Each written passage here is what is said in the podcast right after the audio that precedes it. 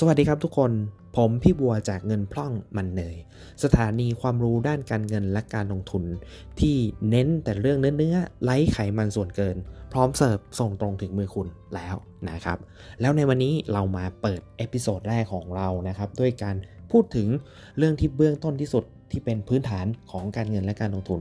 นั่นก็คือวิธีลงทุนง่ายๆสำหรับมือใหม่นั่นเองนะครับ แต่ก่อนจะเข้าสู่เนื้อหาที่พี่บัวเตรียมมาให้ในวันนี้นะครับ ขอรีวิวสถานการณ์รอบตัวนิดนึงว่าแบบทุกวันนี้มันเป็นยังไงเนาะแล้วความการลงทุนเนี่ยมันจะช่วยเราแล้วมันสำคัญกับเราแบบไหน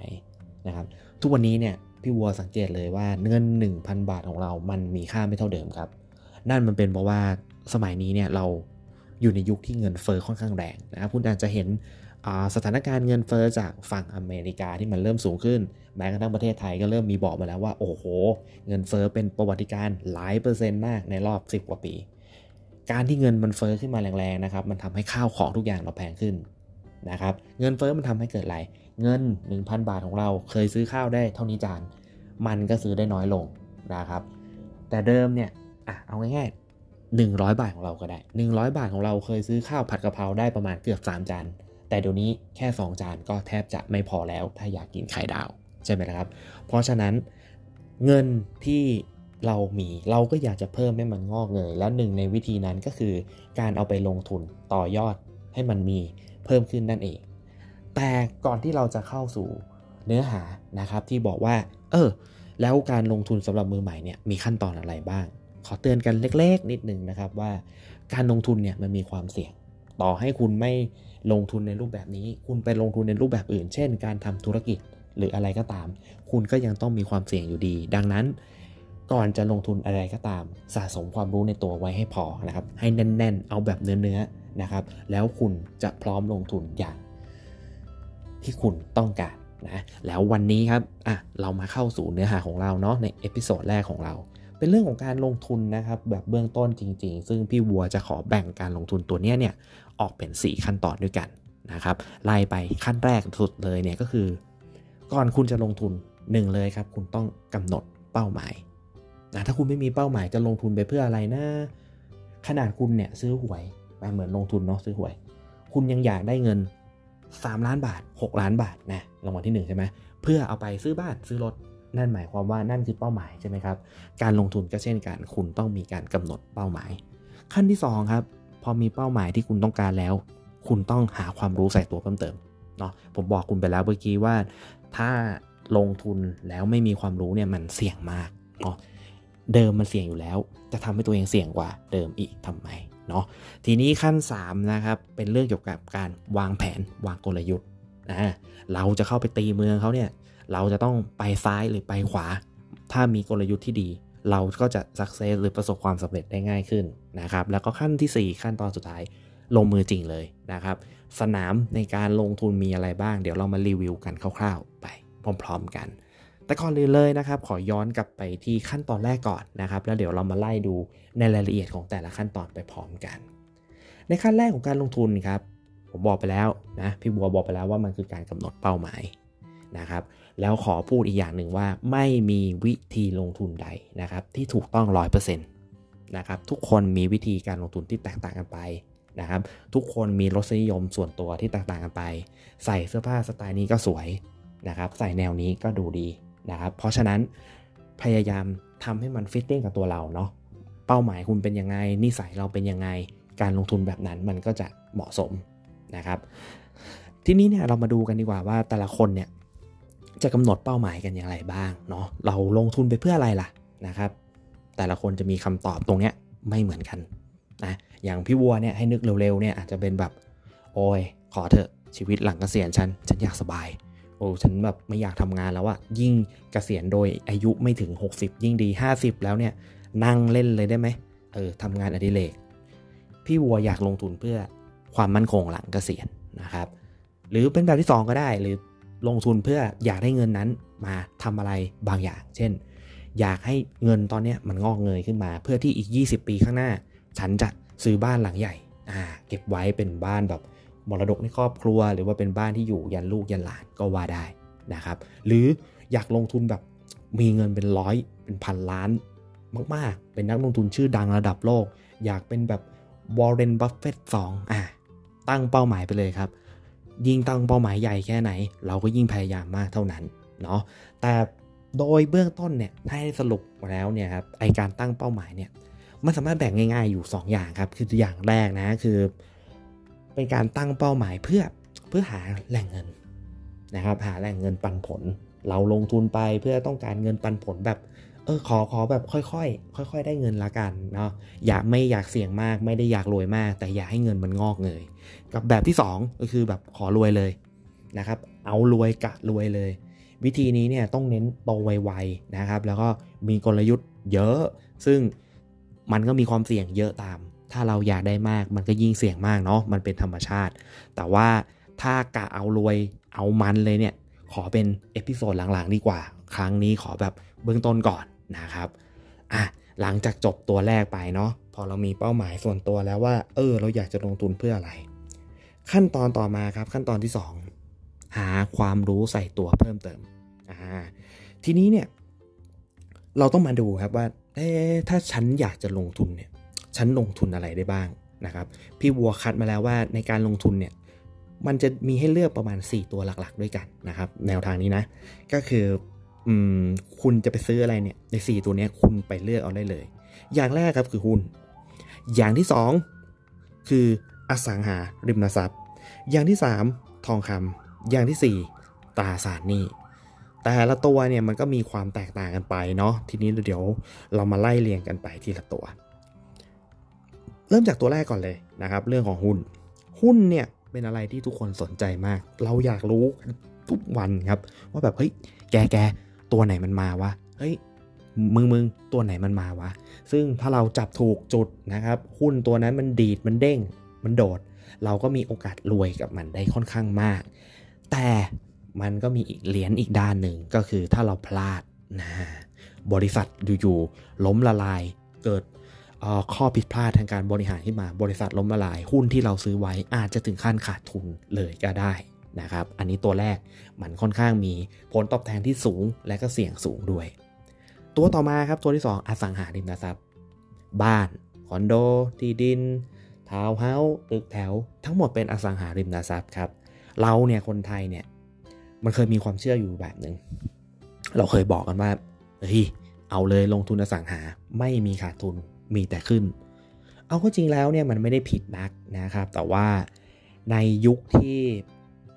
ในยุคนี้เนี่ยมันไม่เหมือนเดิมแบบความเชื่อตัวนี้อีกแล้วนะครับ ให้สังเกตจากอะไร ให้สังเกตจากจำนวนคอนโดมิเนียมก็ได้นะครับคอนโดมิเนียมเนี่ยเป็นอีกอย่างหนึ่งที่คนลงทุนกันเยอะอสังหาเอ้ยไปซื้อไปจับไปปล่อยเช่านู่นนี่นั่นแต่ มันไม่ได้หมายความว่าซื้อมาแล้วมันจะทำกำไรได้ตลอดนะครับบางทีมันขายไม่ออกก็มี ราคาตกก็มีอยู่ๆมีตึกอะไรขึ้นมาข้างๆเฮ้ยอยู่ๆรถไฟฟ้าไม่มาลง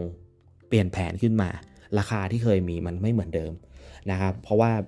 ทุกปัจจัยในการเปลี่ยนแปลงของมันเนี่ยมันมีมากขึ้นเนาะแต่ว่าการลงทุนในสังหาเนี่ยมันยังสร้างความมั่งคั่งได้ไหม มันสร้างเงินให้เราได้ไหมมันยังได้อยู่นะครับขึ้นอยู่กับการเลือกทำเลนะครับเลือกทำเลในการเติบโตนะใครสายตาเฉียบแหลมมากน้อยแค่ไหนอะตัวนี้ก็ยังยังเป็นอีกหนึ่งจุดนะครับที่สร้างผลตอบแทนที่ดีเรื่องการลงทุนนะครับ อันดับถัดมาอันนี้ไม่พูดถึงไม่ได้เนาะมันเป็นความเชื่อโบราณเลยนะอ่าผมเชื่อว่าหลายคนพ่อแม่ปลูกฝังมานะครับเออซื้อทองเก็บไว้ลูกอ่ามีเงินไปซื้อทอง ซื้อทองคำก็ได้ลูกซื้อทองแท่งเนี่ยแหละทีละบาททีละบาททีละบาทนะครับเพราะเรามีความเชื่อกันว่าแบบทองคำเนี่ยโหเนี่ยเราได้หยิบจับเป็นชิ้นๆเนาะไม่เหมือนเราซื้อกระดาษแบบหุ้นเนาะแล้วที่สำคัญก็คือมัน สู้สู้ค่าเงินได้ดี มันขึ้นมันขึ้นคุณเห็นไหมครับ บางทีพอราคามันดีๆนะ คนเต็มเยาวราชแน่นกันไปหมดเลยนะครับ ทองคำนะเป็นอีกตัวหนึ่งที่ค่อนข้างจะแบบเป็นที่นิยมในนักลงทุน เวลาตัวอื่นไม่ดี ทุกคนก็จะหันมาสู่ตลาดของทองคำนะครับ ข้อดีของมันก็คือมันทนเงินเฟ้อได้ดีมากนะครับ เพราะว่าเมื่อใดก็ตามที่เงินมันเฟ้อขึ้นมาเนี่ยทองมันก็จะขึ้นตามไปด้วยนะครับ แต่ข้อเสียของมันที่ครับที่มันจะมีก็คือ มันเดายากมากนะครับปัจจัยมันมีเยอะมากที่จะส่งผลต่อราคาทองคำอยู่ๆมีสงครามรัสเซีย กับยูเครน ราคาทองมันก็พุ่งพุ่งพุ่งเราคาดการณ์กันว่ามันต้องทะลุสามหมื่นแน่ๆเลย มันไปแตะหน่อยเดียวครับแล้วมันก็ลงมา เออ มันก็ทำให้เราผิดแผนกันไปได้เหมือนกันเนาะแล้วบางทีมันถือนานนะครับมันถือนานมันไม่ได้ขึ้นกันพวดพลาดพวดพลาดเนาะมันค่อยๆไต่ระดับ ดังนั้นเนี่ยบางคนที่ไปซื้อทองคำอาจจะรู้สึกว่าเอ้มันช้าจังเลย นะครับ อันนี้ก็เป็นข้อดีข้อเสียเนาะของตัวทองคำและตัวสุดท้ายครับที่ผมพูดถึงไปนะตาสารหนี้ตาสารหนี้คืออะไร ตาสารหนี้คือเหมือนการกู้ เราเป็นเจ้าหนี้มีคนมากู้เงินเรานะครับซึ่งคนมากู้เงินเราเนี่ยเป็นได้ทั้งรัฐบาลและเอกชน สมมุติว่ารัฐบาลออกตราสารหนี้มา เขาก็จะบอกเราว่าเออมาซื้อสิเดี๋ยวให้ 2% 3%เราก็ไปซื้อครับ ถือครองครบ 10 ปีปุ๊บเขาเขาก็จะจ่ายพร้อมกับ ตัวดอกเบี้ยให้เรานะครับ ชื่อเรียกแบบเป็นทางการมันคือพันธบัตรนะครับ แต่ถ้าเมื่อใดก็ตามเราไปซื้อตราสารหนี้ของเอกชน เช่นDouble A แสนสิรินะครับ True CP มันจะเรียกว่าหุ้นกู้นะครับ ซึ่งเขาก็จะให้ผลตอบแทนเราสัญญากับเราว่าเราถือกี่ปี ถือกี่ปี แล้วจะให้เราเท่านี้เปอร์เซ็นต์เท่านี้เปอร์เซ็นต์อะเราก็จะได้กันตามนั้น เหมือนกับว่าเราเอาเงินให้เขายืมเนาะและเขาก็ให้ดอกเบี้ยเรากลับมานะครับตัวที่ 4 ตัวนี้เป็นตัวที่มีความเสี่ยงน้อยที่สุดนะครับถ้าเทียบกับหุ้นอสังหาและทองคำแล้วเมื่อมันเสี่ยงน้อยที่สุดปุ๊บมันก็ได้ผลตอบแทนต่ำที่สุดด้วยเช่นกันนะครับถ้าให้เรียงลำดับนะครับในความเสี่ยงที่สุดอันดับหนึ่งเลยแน่นอนหุ้นนะครับสวิงมาก อันดับ 2 อสังหา อันดับ 3 ทองคำและอันดับ 4 ตราสารหนี้นั่นเองนะครับ เอาละอันดับถัดมานะพอเรามีความรู้แล้วว่าเราจะลงทุนในด้านอะไร เรามีเป้าหมายแล้วว่าเราอยากจะลงทุนเพื่ออะไรเนาะอันดับถัดมาอันดับที่ 3 ก็คือวางแผนนะตั้งกลยุทธ์ คิดกลยุทธ์กันขึ้นมาว่าจะทำอย่างไรดีนะครับเพราะการลงทุนมันมีหลายอย่างเนาะสมมุติเรามีเงินอยู่ประมาณสักหนึ่งร้อยบาท เราอยากลงทุนให้มันงอกเงยเนี่ยไอ้สตัวนั้นเนี่ยทำอะไรดีบ้างนะครับ ถ้าเราอยากไม่อยากให้เงินมันหายไป บางคนอาจจะเลือกเอาไปซื้อตราสารหนี้ร้อยบาทเลยเนาะยังไงก็ได้เพิ่มขึ้นแน่นอน แต่มันช้าเหลือเกิน ถ้าคนมีเป้าหมายว่าแบบเฮ้ยฉันต้องรวยเร็วขึ้นมา เขาอาจจะยอมเสี่ยงมากขึ้นด้วยการแบ่งเงิน 100 บาทนั้นไปลงทุนหุ้นสัก 30%เนาะทองคำอีก 30%อะไรแบบนี้เป็นต้นนะครับที่เหลือเขาว่ากันไปเป็นการปรับพอร์ตปรับสัดส่วน เนาะเรียกได้ว่าคือ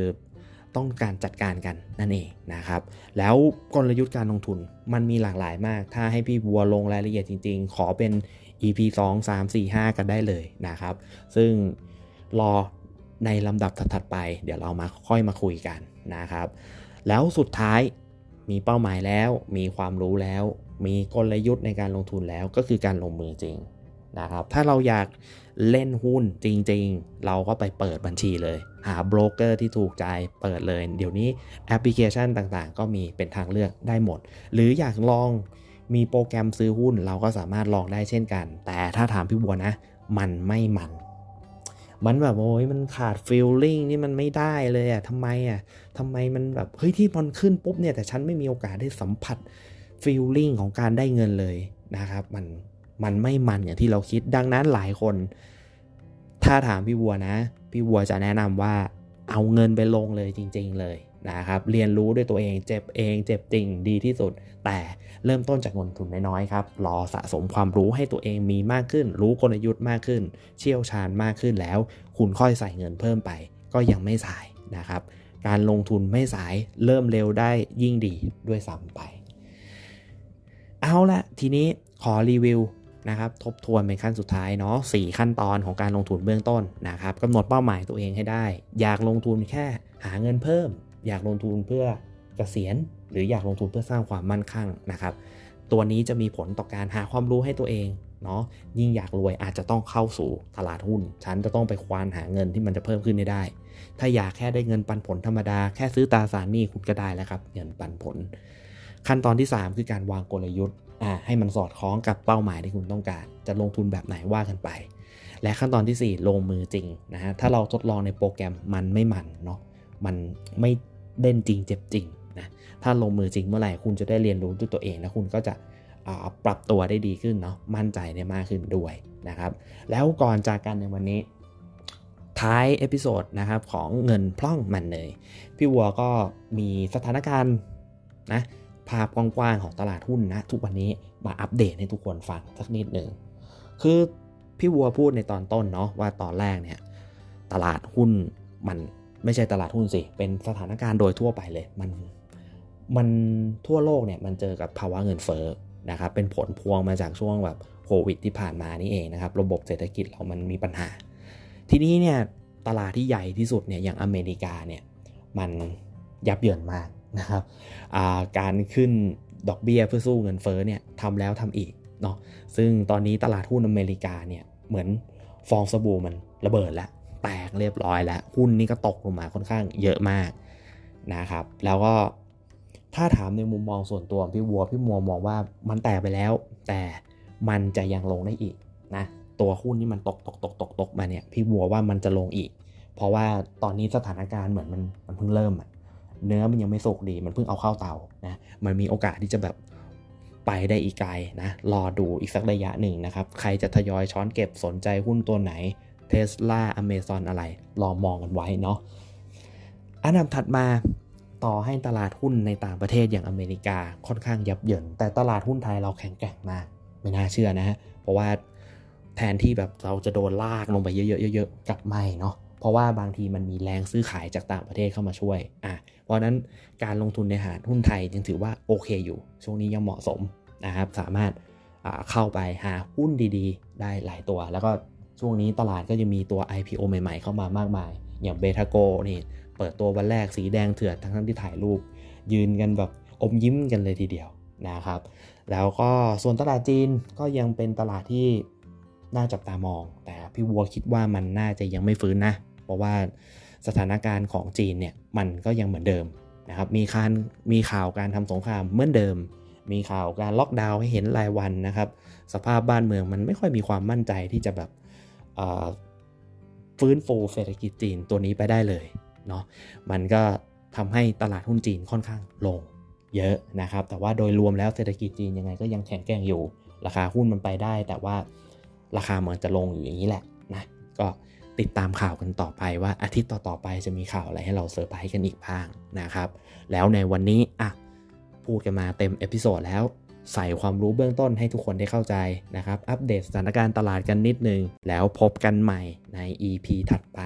นะครับ เราพี่วัวจากเงินพ่องมันเนยจะนำความรู้แบบเน้นเนื้อไม่เน้นไขมันมาฝากทุกคนอีกเช่นเคยสำหรับวันนี้ สวัสดีครับ